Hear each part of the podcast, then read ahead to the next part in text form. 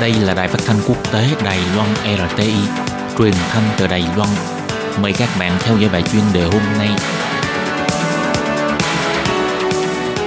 Khi Nhi xin chào các bạn, xin mời các bạn cùng đón nghe bài chuyên đề của ngày hôm nay với chủ đề là Để cân bằng giữa cuộc sống và công việc, Thủ tướng Phần Lan bày tỏ thái độ ủng hộ với việc một tuần nghỉ 3 ngày.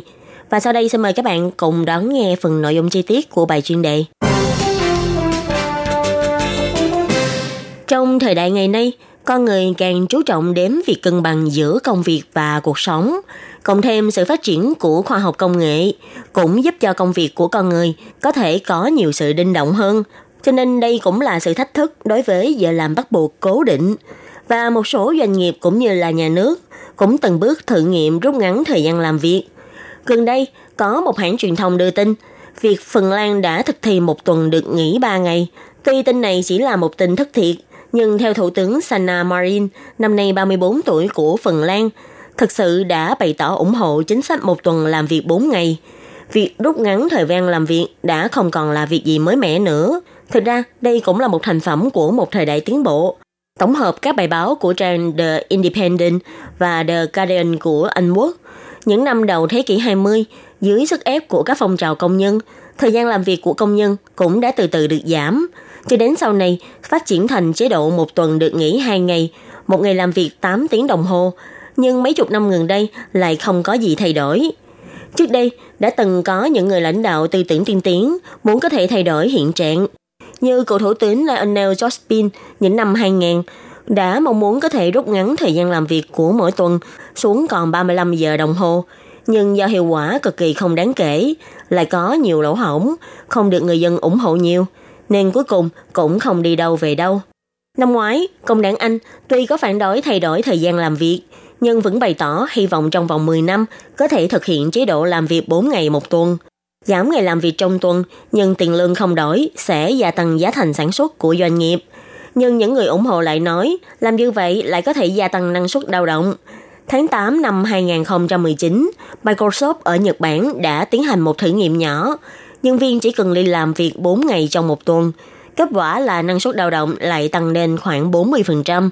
Một tổ chức khác của Úc cũng phát hiện, mỗi ngày làm việc 6 tiếng sẽ giúp nhân viên giảm thiểu các hoạt động không cần thiết, như việc gửi các email vô nghĩa, tham gia các cuộc họp dài ngoẵn hoặc lên mạng lướt web. Nhân viên chắc chắn sẽ ủng hộ chế độ này. Tổ chức người lao động nước Anh TOC điều tra phát hiện, có 45% người dân hy vọng mỗi tuần chỉ cần đi làm 4 ngày, còn Học viện Thương mại Henley thuộc Đại học Reading của Anh Quốc nghiên cứu cho thấy 77% nhân viên bày tỏ mỗi tuần làm việc 4 ngày có thể cải thiện chất lượng cuộc sống của nhân viên. Thành phố Göteborg của Thụy Điển tiến hành thử nghiệm cho một số y tá được làm việc 6 tiếng trong một ngày. Kết quả là những người y tá này trở nên khỏe mạnh hơn, vui vẻ hơn và có sức sống hơn. Giảm thiểu thời gian làm việc cũng có lợi cho môi trường tự nhiên. Căn cứ theo một số phân tích, Giảm thời gian làm việc có thể cho thấy dấu chân carbon giảm rõ rệt. Vì lượng CO2 do nhân viên thải ra trong lúc đi làm đã giảm đi, năng lượng sử dụng để sản xuất làm việc cũng giảm. Và người dân có nhiều thời gian hơn để nấu cơm, đi shopping mua sắm, chứ không phải chỉ sử dụng các thực phẩm làm sẵn trong siêu thị hoặc là thức ăn nhanh với đóng gói bằng nhựa. Thủ tướng Phần Lan bày tỏ, tôi tin rằng người dân nên tốn nhiều thời gian để ở bên người nhà, người thân cho sở thích của mình và các mặt khác trong cuộc sống, ví dụ như là văn hóa. Bà cũng cho rằng đây có thể sẽ trở thành một bước tiếp theo trong công việc và cuộc sống của chúng ta. Bà đề nghị có thể dùng phương án thay thế. Số giờ làm việc tiêu chuẩn có thể là từ 8 tiếng đồng hồ của bây giờ giảm còn 6 tiếng.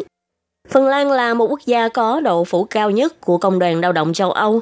91% người dân nước này là thành viên của công đoàn, trong khi nước Anh chỉ có 29%. Là quốc gia có tỷ lệ tham gia thấp nhất. Gần đây, khi người dân Phần Lan bãi công kéo dài trong vài tháng, còn khiến chính phủ phải từ chức, cuối cùng chủ thuê phải nhận bộ, cải thiện tiền lương và phúc lợi cho nhân viên. Đây có thể được xem là chiến thắng mạnh mẽ của công đoàn. Cũng có nguồn tin cho rằng, tuy bà Marin chỉ là bày tỏ ý kiến cá nhân, và chính phủ Phần Lan cũng đã đứng ra giải thích là không có kế hoạch thay đổi hiện trạng. Nhưng do ngày nay, thời gian làm việc linh động và ngày càng nhiều doanh nghiệp chấp nhận, sự kêu gọi của vị thủ tướng này phải chăng chính là đang gợi ý cho người dân. Các bạn thân mến, bài chuyên đề của ngày hôm nay cũng xin tạm khép lại tại